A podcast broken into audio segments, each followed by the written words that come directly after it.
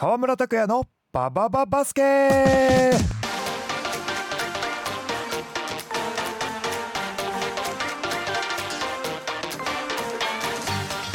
始まりました。川村拓也のババババスケ。第2弾。B リーグコメンテーターでありメインパーソナリティを務める川村拓也です。3ヶ月ぶりの MBS ラジオに帰ってきました。今日も皆さんよろしくお願いします。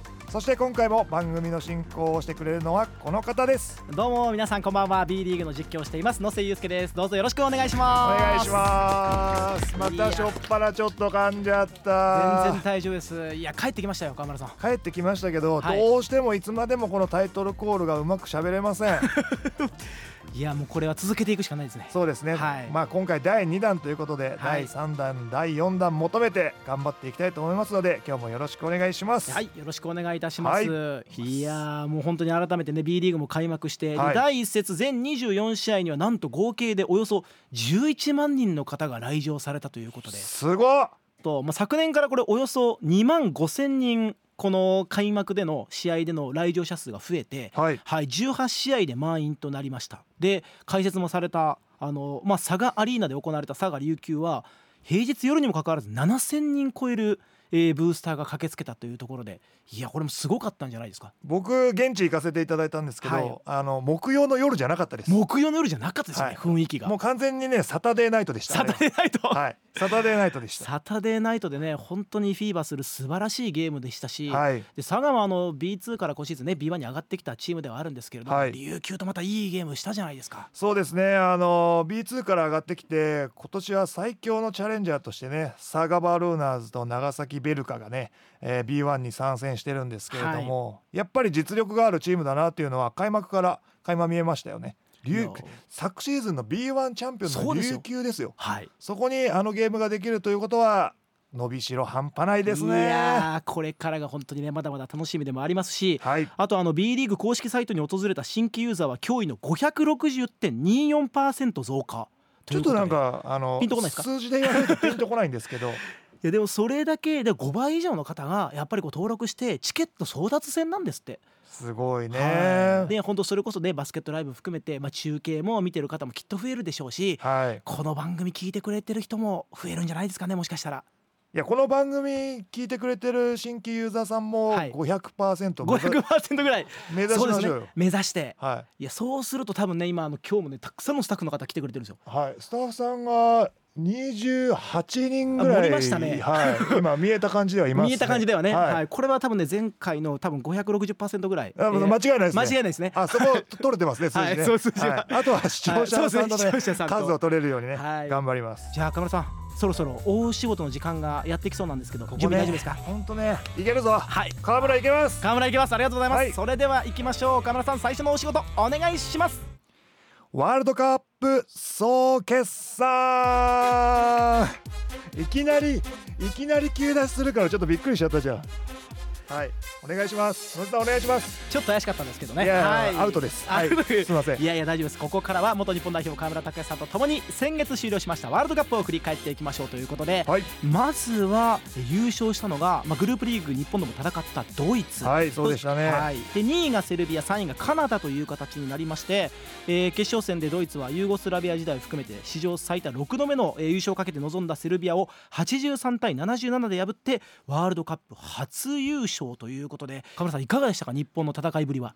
この日本代表暁ジャパンが初戦に戦ったのがはい。今回チャンピオンチームになったドイツでしたよはい、そのチームとも素晴らしい試合してましたからね。特に後半本当にねあの点数で見ても互角でしたもんね。そうですね。だからやっぱり初戦の難しさっていうのは正直あったのかもしれないんですけれども、はいあのチームと初戦にできたからこそその後の素晴らしい戦いにそうですね僕はつながったんじゃないかなと思ってますけどね。そしてあの第2戦のフィンランド戦ですよ。はいこれ18点差を逆転して98対8で、えー勝利をしましたもうこれは素晴らしいゲームでした僕ねちょっとあれは震えましたね。はいあのーまあ他競技でね18点差とか20点差をひっくり返すっていうのはなんとなくイメージできない数字かもしれないんですけどバスケットボールってはい。10分間でうん。その数字をまくってしかもこの10点差で最後勝つという。そうなんですよね。こんなドラマがバスケットボールには詰まってるわけですよ。いやー。皆さん見ないでいられますか？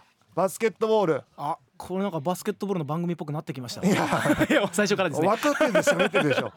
これね皆さん気にかけてくれるだけじゃなくてですね、はい。ぜひぜひアリーナに行ってそうなねんですよね。あの B リーグも熱くなってますからね、はい。ワールドカップで活躍した選手を中心にでもいいですし、はい。いろんな選手を見つけてねあのぜひぜひアリーナに足を運んでほしいなと思ってます。いやー本当にね特に第4クォーターがこれ35得点はい後半で62得点取ってのもう大逆転勝利というところであのトム・ホーバスヘッドコーチもですねこの本当に河村選手富永選手とこう2人がですねスリーポイントを高確率で決めて、まあ、チームの成功率もほぼ4割近くまでえ最終的に引き上げて、まあ、勝利に結びついたというところでこの辺りはかなり狙い通りになったっていう形ですかね。そうですねチームスタイルがスリーポイントを、まあ、多く打っていくチームスタイルだったので、はい。やはり長距離砲なのでパーセンテージはなかなかね6割とか7割にはならないもんなんですよスリーポイントって。あその中でやはり4割近く決めれたっていうのはすごいことだと思いますしそれをワールドカップの舞台でやれたっていうのは、はい。それまでの暁ジャパンの積み重ねが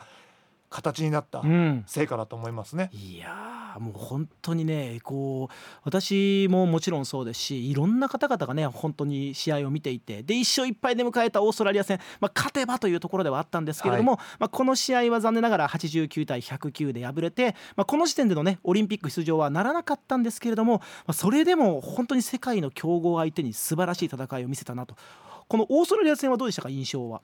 あのオーストラリアはやっぱり強いなっていうところはあるんですけれども、ああいうワールドカップの舞台の経験値戦い方っていうのはオーストラリアの選手たちは分かってたなというイメージですいね。やーそうですね。なんか試合巧者っていうところでね。あとはね島根でね所属されてるニック・ケイ選手とかね。うですね。はい。あの B リーグでもそういう海外で活躍した選手も見れるっていうところも非常にこれまた楽しみでもありますからねやっぱ熱いよ B リーグ。熱いんですよバスケいよ。いやもうこの熱量をねぜひ多くの方に本当にたくさん伝えていってですねあの見ていく人をね増やしていっていきたいなというふうに思ってます。はい。さあということでここまでねテンポよくワールドカップの試合振り返ってきたんですけれども川村さん的にこのはい。ワールドカップの MVP、まあちょっと私がね名前つけるところで言ったら KVP はい。ちょっと何言ってるか分かんないですけど。この今回のワールドカップのメンバーで選ぶのめっちゃ難しいんですけどね、はい。じゃあその中でもいいですか？一人？あいいですか？振っていいですか？はい、はい。じゃあ川村さん。はい。KVP 一体誰でしょうか？比江島誠だありがとうございます。あのこれあの YouTube で映像を見てる方は、はい、比江島選手のねパフォーマンスも含めて今ねちょっとご覧いただきましたけれども、はい。すごかったですね。いやね、はい。彼がね本当におとなしい子なんですよ。ええおとなしい子っていうね年でもないんですけど、いやいや、はい。やっぱ後輩なんでね、はいはい。まあそういうふうな形で僕はちょっと伝えちゃうんですけれども、はい。決して自分からこう表に出るような選手ではないんですけれども、えまあ、バスケットボールの試合でですね、はい。必要な場面に最強のパフォーマンスをしてくれたなっていうのが比江島選手かなと思ってます。いやもう本当に。でもあのそれこそね渡辺選手とか富樫選手とかはあのマコはもう普段からこれぐらいやるんだからみたいな言ってましたね。そういうこともね言ってたじゃないですか。試合終わりのインタビューでね、はい。あれを見た時にねやっぱりチームの中での立ち位置だったりとか、はい。なんかこうみんなに愛されてるな選手ブースターのみんなに愛されてるなっていう感じはものすごい出てましたよねい。ろんなリーダーシップあると思うんですけど、はいなんか比江島選手のやっぱりこうならではのこうリーダーシップがコート上でもコート外でも発揮されたんじゃないかなっていうふうにねあれこそはい背中で引っ張るですよ。ああそうですか結果であの見せてやるっていう姿勢を見せてくれたなっていうのはねすごい感じましたね。でもやっぱりねこう僕はシューターというポジションで、はいこうコートの上で頑張ってきたんですけれどもワールドカップで言ったら富永選手だったりとかまあ、河村選手もそうですし富樫選手もそうなんですけれどもやっぱりシュートを打つ選手って入らなくても打ち続けなきゃいけない、やっぱメンタルって僕必要だと思うんですよ。はいそれをやっぱり持っててああいうワールドカップの舞台でも富永選手なんて10分の0の試合もありましたよ。スリーポイント、うん。だけど次の試合でもう7分の6決めるとか、はそういうメンタリティーがあるとやっぱり次につながるなと思うので、まあ、ワールドカップに選手ワールドカップに出てくれた選手たちはもちろんですけれども多くの B リーガーシュートを打つ選手たちにはその辺は少し意識してほしいなと思いますし今バスケットボールを習ってる頑張ってるプロになりたいと思っている子どもたちにも入らないから諦めるんじゃないかなうんくて入らないからこそ次決めるために打ち続けるそんなメンタルで頑張ってほしいなと思いますねめちゃくちゃいいこと言うじゃないですか。いやこういう風なテンションで喋る番組じゃないんだここは いやいやいいんですよ。こういうギャップが。違う違う違う今のは違うちょっと間違えたこれじゃ川村のキャラクターがちょっとブレ始めるいやいやいや、カムさん、緩急ですから。バスケと一緒です。トークも緩急つけて。あキャラクターも含めて。やっぱや野球も緩急って言いますしね。いや、もう何でもそうですよ。ピッチャーの緩急もあります。しますし。バスケもいや僕らのバスケの番組なんでね、はい、やっぱそういうところ。いろいろ。いや真面目なところから、はい。ちょっと砕けたところまで、はい。い、い形で振れ幅作っていきましょうよ。いい。ねお前が言うなって言われそうなえー感じがしますけど、確かにな。あさあ今ねスリーポイントの話もあったんですけど、はい。まあ河村さんといえばねやっぱスリーポイントシュートとして、まあ、日本バスケ界を席巻してきましたけれどもこれ、はい。暁ジャパンやっぱ次の目標がパリオリンピックじゃないですか。はい。で今回戦ってもちろんこれ河村勇輝選手も世界の壁感じたって話もありました、はい。これ次暁ジャパンが世界の壁を越えていくために必要なポイント。すいませんあのちょっと欲張りなんですけど3つ教えてもらっていいですか？パリオリンピックで僕的目線はい。で欲しい3つのワード3ねつのワード。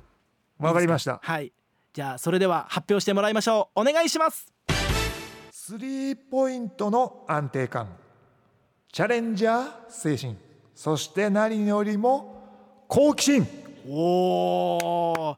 スリーポイントの安定感。はい。はい。でチャレンジャー精神、はい。好奇心。はい。ちょっと一個だけいいですか、はい。チャレンジャー精神と好奇心ってなんかどういう違いがあるのかなって。いややっぱりあのーまあ世界の中で見たらですよ、はい。やっぱりアメリカやこう今回優勝したドイツとかから見たら、やっぱり日本代表って少し舐められた目線でね。あーははは。まあ世界大会あんまり経験してないしまあ余裕で勝てるだろうみたいな感じで思われてる部分って少なからず僕はあると思うんですよ。えええええまあその中でやっぱりそれをいや相手舐めてるなって思思われた時に逆にそれをモチベーションにしてこいつら絶対上回ってやるっていう,、はい。こうチャレンジする気持ちがあると僕はすごいいい試合になると思うんですよね。そしてその場の空気にはい。飲み込まれない。やっぱそのメンタルを持たないとやっぱ世界の大会だったりとか今 NBA で活躍してる八村選手、うん。渡辺選手みたいにああいう大舞台で活躍できるメンタルって用意できるのかなって僕は思うんで。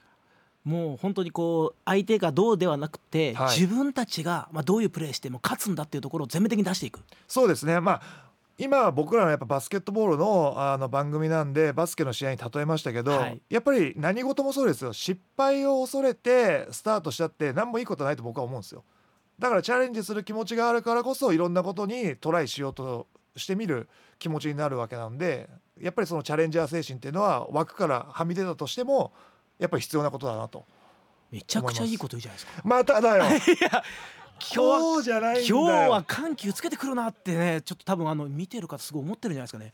であとはスリーポイントの安定感っていうところはまあ特にそれこそ、まあ、フィンランド戦とかね高はい。い高確率でできた、ああいうのをどんどんしっかりとこう継続していく。そうですね。暁ジャパンの一つのスタイルとしてはスリーポイントの数と、はい。おパーセンテージを求められていると僕は分析してるんですね。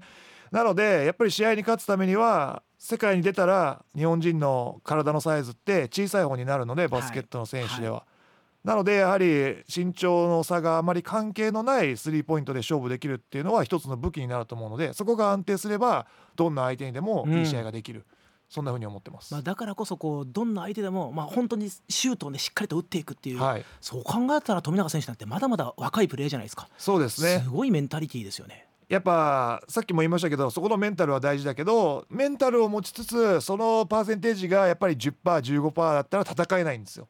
だからスリーポイントのパーセンテージを4割最高で5割の数字を試合を通して出すことができると相手からしたら厄介ですよね。確かにそうですね、はい、戦いにくいですようね、ん。はい。でもそういう試合をこれからね次のパリオリンピックに向けてこれしかも誰が選出されるかとかも含めて、はい、これからの本当に今シーズンの B リーグも楽しみですし、はい。この未来に向けてねどんな戦いを見せてくれるかもぜひ皆さん注目をしていただければと思います、まあ、まさにね伸びしろしかないというところでバスケの日本代表にもそして、えー本当にね全国各地で戦う B リーガーの皆さんにも注目をしてください